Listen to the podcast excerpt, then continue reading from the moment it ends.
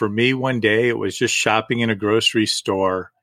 And I happened to be looking at a children's brand of toothpaste from a very well known national brand, international brand. And the crucible moment was as I was looking at the label and the ingredients.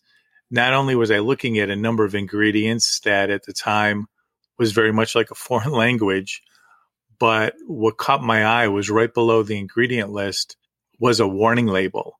And the warning label said, not for children six years of under or under. If accidentally swallowed, get immediate medical attention.